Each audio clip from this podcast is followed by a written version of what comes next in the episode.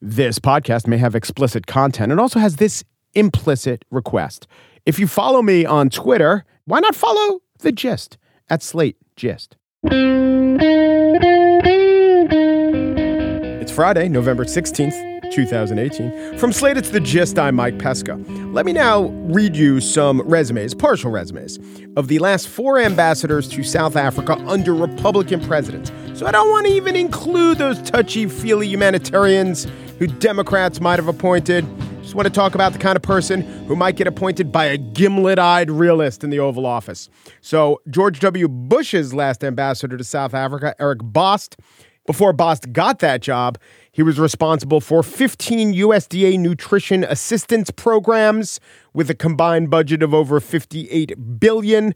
So, worked in the government, lots of money. Before him was Dr. Jendayi Frazer, who pretty good resume. Before going to South Africa, she was special assistant to the president and senior director for African affairs on the National Security Council. She was a Harvard professor. Before that, she was a professor of international studies at the University of Denver. She was the editor of the journal Africa Today. Seems qualified. Cameron Hume, before that, served for George W. Bush. He was the ambassador to Algeria before going to South Africa, wrote such books as The United Nations, Iran and Iraq, How Peacemaking Changed, and Ending Mozambique's War before he went to South Africa. Before him, and we're talking the George H.W. Bush administration, you got William Lacy Swing, who preceded his South Africa stint by being the ambassador to the Republic of the Congo and the ambassador to Liberia. All right. So those are a bunch of Republican appointees to South Africa. Let me tell you about the current Republican president's choice to be ambassador to South Africa.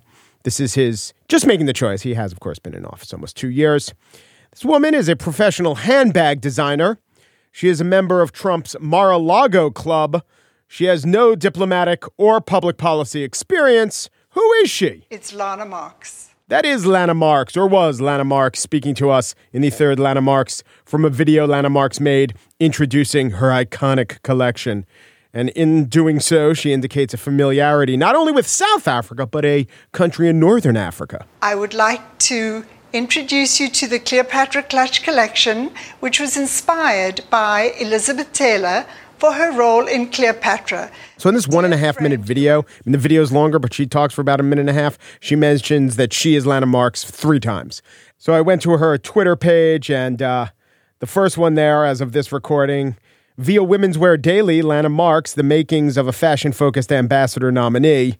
And then she says she's deeply honored to be nominee for the United States of America to South Africa. And then in 11 of the next 13 tweets, she mentions that she is Lana Marks. She tweets about herself in the third Lana Marks. I think it's actually 12 of the next 14 times. Some of these tweets are Lana Marks' performance at the 1978 French Open, mentioned in the May 23rd, 1980 Mid Ocean News. And then there's, as a businesswoman, Lana Marks believes in the important role of women in the workplace. And then there's, just for the red carpet, the Lana Marks Cleopatra clutch. So you get the idea. Lana Marks, a self promoter, puts her name on a lot of things, not really qualified, also been reported, has been sued several times for not paying her bills. I can't see what Trump sees in her. Lana Marks is the fourth member of Trump's Mar-a-Lago Club to be nominated to be an ambassador. Robin Bernstein is currently serving in the Dominican Republic. Brian Burns turned down the Ireland post, and Patrick Park declined the honor of being ambassador to Austria. Trump picked him in part based on the fact that Parks saw The Sound of Music 75 times. As alive as the hills may be, the halls of the U.S. Capitol are not full of ambassador nominees. Trump waited a while to pick Lana Marks. I guess he was vetting her resume.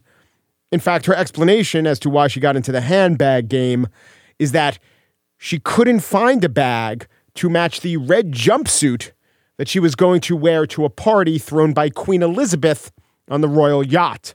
I know. Who wears a red jumpsuit to meet the Queen? But you know, the real scandal of this whole story is that jumpsuit. No, it's not the cronyism. It's not the kakistocracy. It's the inattention to detail. Like I said, it has been almost two years. South Africa's an important regional power, a G20 nation. It needs an ambassador. You know who else needs an ambassador? Egypt does, Jordan does, Libya does. I got one for you.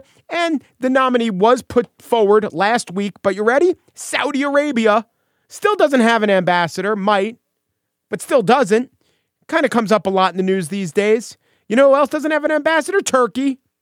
Now, some of these countries had one when Trump started or for a time or the ambassador quit, but they're either totally vacant or with a, na- a nominee pending. And it turns out, as I look at the list of countries, they're often countries that Trump talks smack about. And there's no U.S. representative there to tell him he's wrong.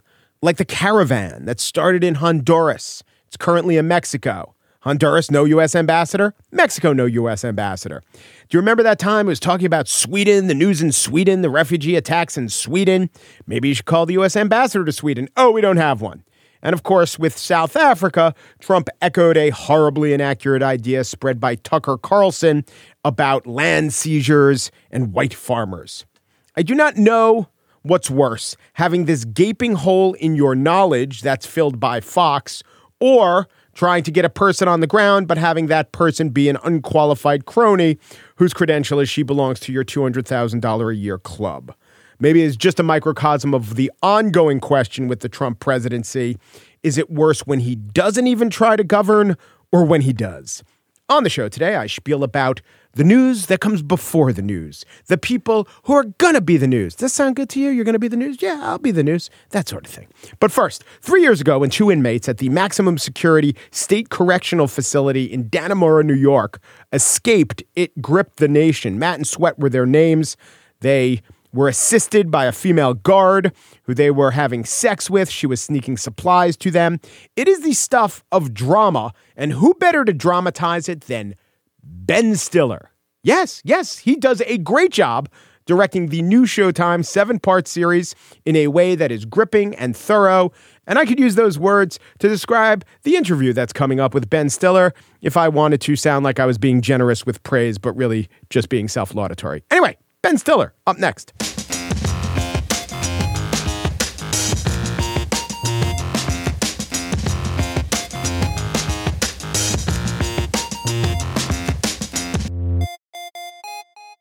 Hey, all you true crime fans, this is Mike Ferguson, And this is Mike Morford. and we'd like to invite you to listen to our podcast, Criminology. Launched in 2017, we've covered a variety of strange cases from murders to missing persons. Some of the cases are ones you may not have heard of. Other cases we cover are some of the most historic in true crime. There are 200 episodes of Criminology available to binge on right now, and new episodes come out every Saturday night. Subscribe to Criminology today, wherever you listen to your podcast. Escape at Dannemora is, well, it's about that exactly. It's a seven episode series on Showtime.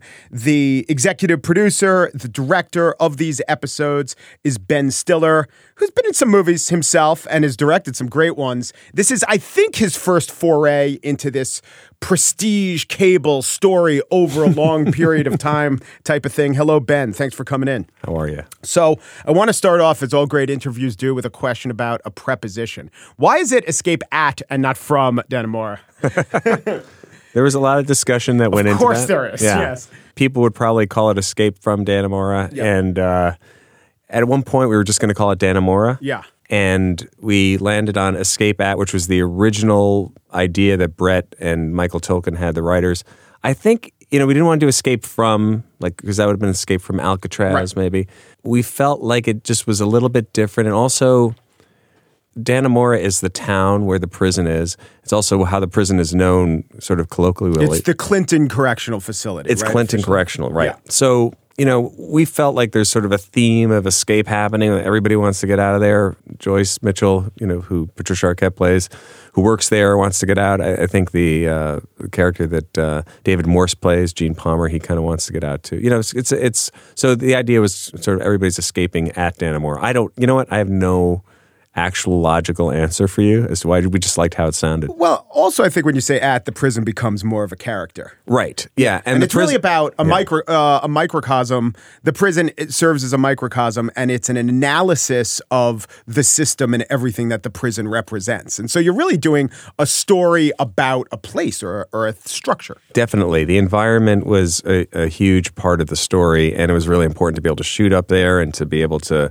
have that be authentic because I, I feel like that sort of contributed to the escape in a big way. The fact that this place has been there for so long, it's kind of antiquated, it's um, set in its ways. And when the Inspector General of New York State, who did this report that we kind of based uh, a lot of uh, our story on, came out with this report. She, you know, she she said that that this culture of complacency that uh, was there was you know due to the fact that you know people have been doing things the same way there for a long, long time. It's been there for over 130 years, I think. Yeah.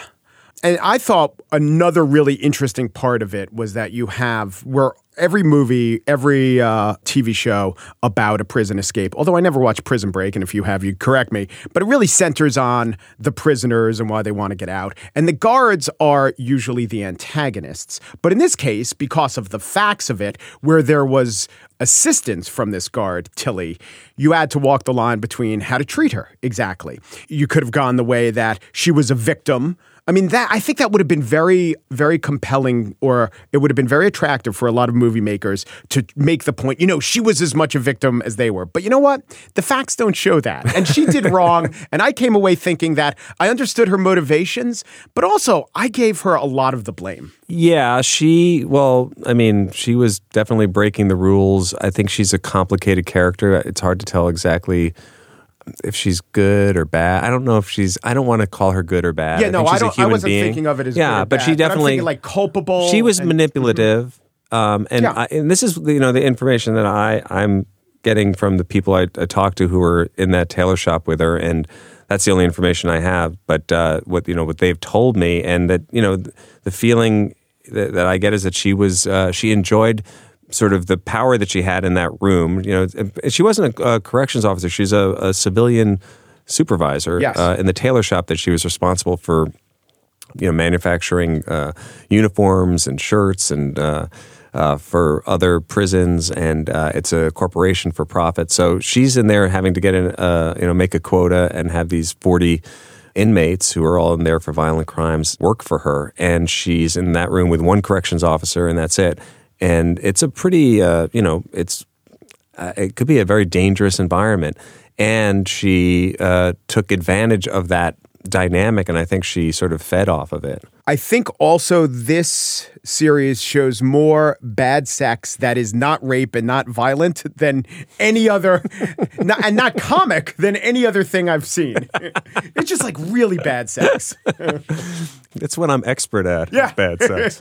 I um, I you know- you in that ongoing HBO series. yeah. Um, I, you know, I, I never judged the sex. I, I think, um, you know, the sex is going on in, in a, it's in this, you know, Taylor Nine, they call it. It was the back room of the Taylor shop. It, it, it we, I went to the real place. It's uh, a back room in this warehouse like environment these guys are working in and then and they had a short amount of time to to get what they needed to get done done you know i, I mean these people are fulfilling needs, human needs that that everyone has, and I think the fact that you're you're in prison uh, makes it uh, you know th- those obstacles are there, but people are going to find a way, and so we tried to show that, I guess. So was your source material an inspector general's report and not a not not a dramatized version thereof? Yeah, no, uh, yeah, that was uh, ba- basically uh, Brett Johnson and, and Michael Tolkin had written sort of a, a, a conjecture version of what had happened right after the escape happened, and it didn't have all of the facts. And then not until the Inspector General report came out, that was when I came on board after seeing that because I thought, oh, if we actually went off of this, the reality, now that we have all this information, this will be much more interesting. That is really interesting because there are, of course, a lot of nonfiction works that draw upon sources, but I don't think anyone's ever made a movie just about the the Starr Report or just about a government Yeah, report. I mean, you know, that's they the- say blue collar commission, but I don't think it's great for drama. Yeah, it's actually a very well written report. I recommend it. It's they. I clicked on it in the New York Times the day it came out, which was I think about a year uh, to the day after the escape happened, and it's just a page turner, and it's got great pictures in it too. and um, and and looking at it, I was like, this is uh, like, almost like a novel. Let's you know, like oh my god, that happened. They did that. She did that. Um, you know, he's she stuck the hacksaw blades in the hamburger meat, and how did that happen? And that was to us that was a jumping off point, and then it became okay the, the first phase of making it was like get the facts, get the facts, and only the facts. And then it became okay. How do we now dramatize this and make it something you actually want to watch and see the next episode? So we've touched on the character of Tilly, who was the not the guard, the civilian employee on the inside, played by Patricia Arquette. Here's my you're an actor, you know, but it strikes me that Patricia Arquette can play dumb people and smart people so well. And it's kind of rare. Not only does she have range, but when she inhabits this character, it's totally believable. And Yeah. you need that. Yeah, she's. I mean, she's amazing, and she really is smart and very. You know, she's a very um, uh, forthright person, and um, she's very, you know, an empowered uh, woman, and she cares about. Uh, issues that, that involve women and equality, and I, you know, and for everyone really. And she's really, really smart. And I don't think she ever looked down at this character. I think she saw Tilly as as a woman who was being in a, being manipulated by these guys, but also was a manipulative person, but also a woman in a you know in a male society. And you know, I think it's impossible not to look at that when you see this in terms of like how sex for her was sort of a you know a currency and something that she used to to get uh, uh, approval and to, to you know really uh, to manipulate people for her, or just for her own ego. I think. And when she was in that tailor shop, she was sort of like on display. And you know, she's a 51 year old grandmother, but she's the only woman that uh, these inmates are around, and she would flirt with them, and she would, uh, t- you know, she would she liked that. And the brilliance, I, I suppose, and you could tell me if this was an appeal, if not the appeal, of doing this in this seven part series, is that yes, you can get into a lot more realistic detail of how the breakout happened, just in terms of literally sometimes nuts and bolts and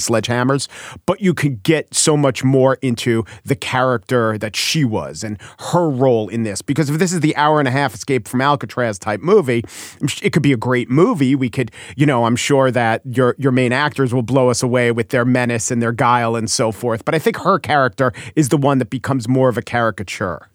Yeah, I mean, I think that was what was interesting to me was the how something like this really happens. Besides the nuts and bolts of it, how do these prisoners get to a point where they have access to uh, people in the prison who are going to help them in in a very sort of low-fi, low-tech sort of way? Because when you walk into that prison, it could be you know 60 or 70 years ago. There's you know you don't you can't bring your phone in. There's you know the people are passing notes to each other. That's how you know it's all like looks and little moments and um, trading things. And it's uh, you know so how does that happen today where people take advantage of somebody else to be able to get what they want and develop a relationship and that that involved them seducing her and her thinking she was taking advantage you know using them but really they were using her. And uh, that to show that develop over the course of time because the the actual breakout time was about probably about six months but they had had a relationship with her over the course of a, a couple of years before that. And um, that was something when we showed the inspector general uh,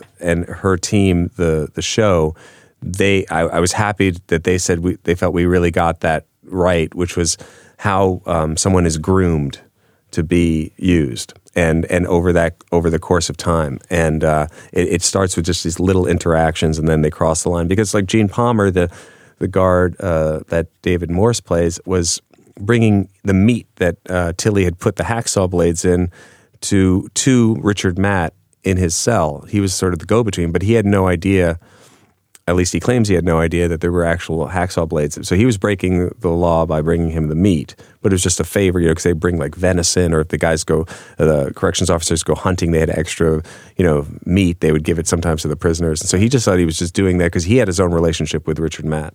Um, but uh, he he didn't know that he was actually you know helping them escape. So like little you know those little infractions led obviously to the escape that uh, and that that was just sort of the dynamic of how people interact in this ecosystem, which was interesting. Do you think that viewers are going to instinctively root for prisoners to escape, and how did you incorporate that into? What you were showing over seven episodes. Yeah, I, I, think for sure. I mean, they're you know the the two movie stars who are you know Paul gonna, Dano, Benicio yeah, del Toro. Yeah, turns so, out they're charismatic. Yeah, yeah, exactly. And that was um you know Richard Matt was very charismatic. He you know if you you see uh, footage of him, he was He was handsome. He was tall. He was um, he was a manipulator, and and people. Uh, he was charming to to people in prison. Yeah. And he just seems so alpha. Like you've probably Uh, yes. seen that blowgun video that was I out. have. It's just it, it doesn't seem compelling to me, but you could see in his milieu why someone would defer to him Yeah. as this guy with tons of energy and ideas. Yeah. Yeah, and he was also a, a, a, a painter. Yeah. and he, I think he kind of idolized uh, Tony Soprano. He did paintings of him. He wanted to be like that. David Sweat, who we got a chance to spend a little time with, said that that he, that he was kind of like that kind of guy, like a like he uh, like a wannabe gangster sort of guy. Yeah, so they both of these guys are were in prison because they committed murder, and you know you're seeing them as the guys who want to escape, and you can look at that place and go, okay, I understand why they'd want to get out, and you, you can't help but root for them. We tried not to make it that um, that was, you know, to to try to make them likable in that way. Except the fact is, you want to be able to watch these characters do this thing. I, I feel in the storytelling we found a way to address that, and. Uh, it's it's um, something that I I don't like to talk about too much because I want people to see the show and see how it plays out. But uh, I felt like we did have a responsibility to um, let people understand why these guys were in jail, which was for committing both very violent crimes. And you can't get away from the fact that they really are guilty of the crimes that put them in jail. So it wasn't like a Shawshank No. situation. It wasn't like a Green Mile. It wasn't like, and that's fine. That's fiction. But it's kind of nice if you could root for the guy who's there um, when, when he shouldn't be. Yeah, I mean, in Shawshank, he's like the wrongly accused guy, Yeah, right? yeah. I mean, uh, and he's got the scam, and he's going to make it all. You know, this is not that, but they did liken themselves. They even said at one point, like, we're like, this is like Shawshank when they were down there at the outer wall. They said, "Would it take him like twenty years? It's only going to take us 10. Yeah. uh, and Like, what do you expect them to do? Turn to each other and say, it's a little on the nose, Sweat. Yeah. Come on. we actually had that in the script because they said that to each other. Yeah. And we thought, oh, that's so funny and that's so interesting. Let's put it in. And then we filmed it. And when we filmed it, we looked at it and said, you know, this is just too on the nose. It's too, ah. it feels too weird. it feels too meta. And Yeah. Um, so, so we ended up changing it. But I find, as far as on the nose go, in real life, so much stuff is on the nose. I mean, I remember one time I was in a situation where everyone in a crowd was shocked, and I had this consciousness: oh, look to the left and right, and the expressions that people were giving, the open gate, the gape-mouthed expressions, were just so cliche. We'd consider that bad acting. It happens all the time. Yeah, yeah, it's what with human reaction to things and Right, people, so- human, yeah, human desire. Like these guys are going to want to escape. You know, that's that's that's probably obvious, and you know they had to. Yeah, they, that's just the way these things happen. I, um, and they had some crazy ideas actually that to to escape before they actually hit on the way they actually escaped. They had uh, at one point Richard Matt had this idea to this is crazy to make a hang glider out of empty lip balm containers, like to make a frame for a hang glider and get it on the roof of the uh, tailor shop and jump over the wall. I think that's a Simpsons episode. Actually, I know, I think Troy McClure did that. you know, my he never went through with that. Um, But uh, you know, it's like you know, it, it, there's something to me. That's what was interesting about this story: the the cliches of it as they related to the reality of it, because. You know, how does something like this actually really happen? And besides the fact that it's kind of hard to believe that something like this could happen in this day and age. too. Yeah. Ben Stiller is the director of this seven part series on Showtime called Escape at Dannemora. We have found out in this interview, I think it's the first piece of prestige TV ever to be based on an inspector general's report. I hope this, I hope you get a hold of the Mueller Commission report and spin it into some gold, Ben. That'll be like a 30 part series. Yeah. something. Thank you, Ben. All right. Cool.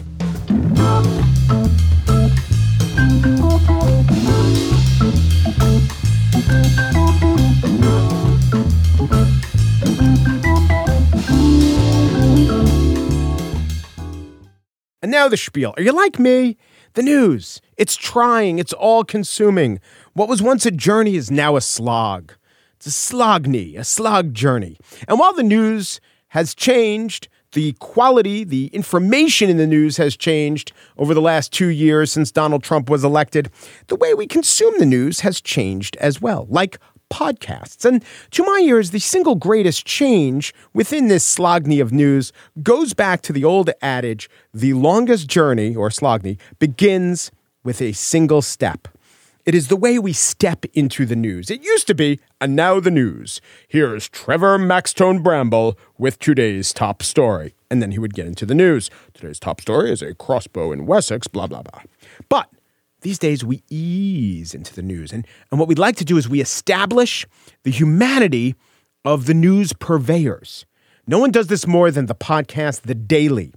Here's Michael Barbaro on hold with a congressional reporter. Senate Press. Hey, I'm trying to reach Jennifer Steinhauer. Okay, hold on one second. She's waiting for you. Here's Michael Barbaro on hold with a member of Congress. I'm trying to reach Megan Rogers. Yes, she's actually conducting an interview with the congressman. Um, oh no, I'm I'm the uh, I'm the interview. Oh, okay. But sometimes Michael Barbaro is not the interview. Sometimes he's interviewing Maggie Haberman. Uh, do we have Tallahassee? Sorry, yeah. C- can you guys hear me now? Oh, it's Jeremy. Hi. Hey, Jeremy. Oh my God. Sometimes it's Matt Apuzzo we get to learn a little bit about before we get to the real substance of the interview. Matt. Yes, thank you for yes, I'm coming on. Oh, Oh, I'm going to say hello. Oh, oh, oh, oh, sorry. Yeah, yeah, yeah. Get in the game. Okay, Matt. Thank you for coming on. Great to be back, Michael. And every once in a while, this is the ne plus ultra of preamble scene setting. Sometimes you get Matt Apuzzo and Maggie Haberman. New York Times, Matt Apuzzo. Hey, Apuzzo, it's Barbaro. Hey, how's it going? Good, good, good. I'm here with Maggie Haberman. Uh, Maggie Haberman. Who? Who? Maggie's How are you, Maggie's Maggie? joining How us are you? in the studio. I'm here. Um, we're going to jump in, guys. Thank you for coming on really short notice. Yeah. Thank you. And it's not just the Daily. I believe they were the progenitors. They have, in fact, birthed a staple, what's become a staple in news reporting. Today Explained does it. Hello?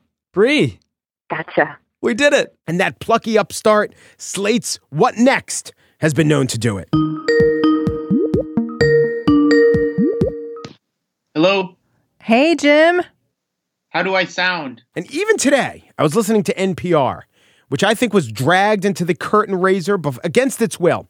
But they had this moment with Steny Hoyer. now, I want you to know what I'm playing to you is the version that NPR put on its website after doing some editing. This is true. I was listening li- live at 7 a.m., and this is how Steny sounded. Uh, should we assume you will have a working Thanksgiving? Well, Steve, I. I, uh, I just woke up. And then Steve Inskeep actually says, Well, if you want to clear your throat, by all means. Uh, it's just that all Stennies get a little phlegmy from time to. Okay, I may be exaggerating, but not by much.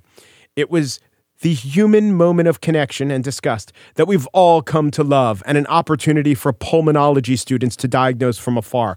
But I say, why, up until this point, have these moments only been a small fraction of the podcast? How about an entire podcast of just the chit chat that sets up the interview? And the interview doesn't even have to come, does it?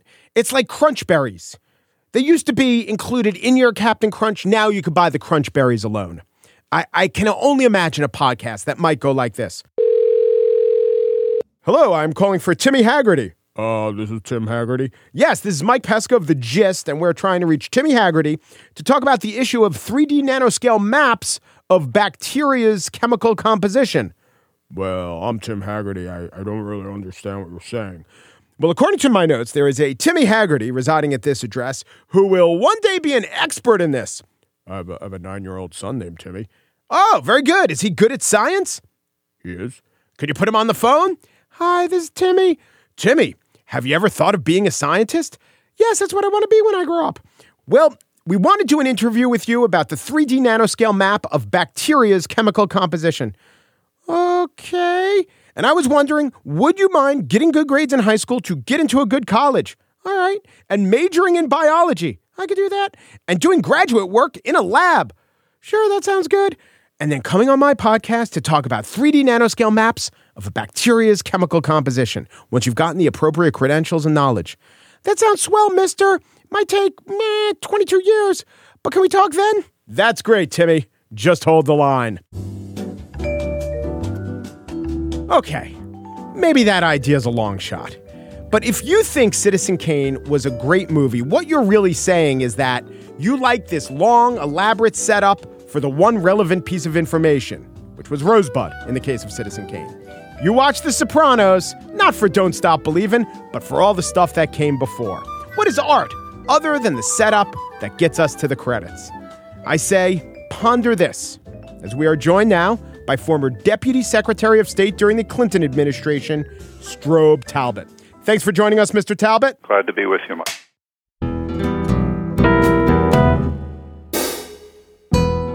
And that's it for today's show that just was produced by Pierre Bienaimé and Daniel Schrader. Wait, Pierre. P- Pierre, are you there? Daniel?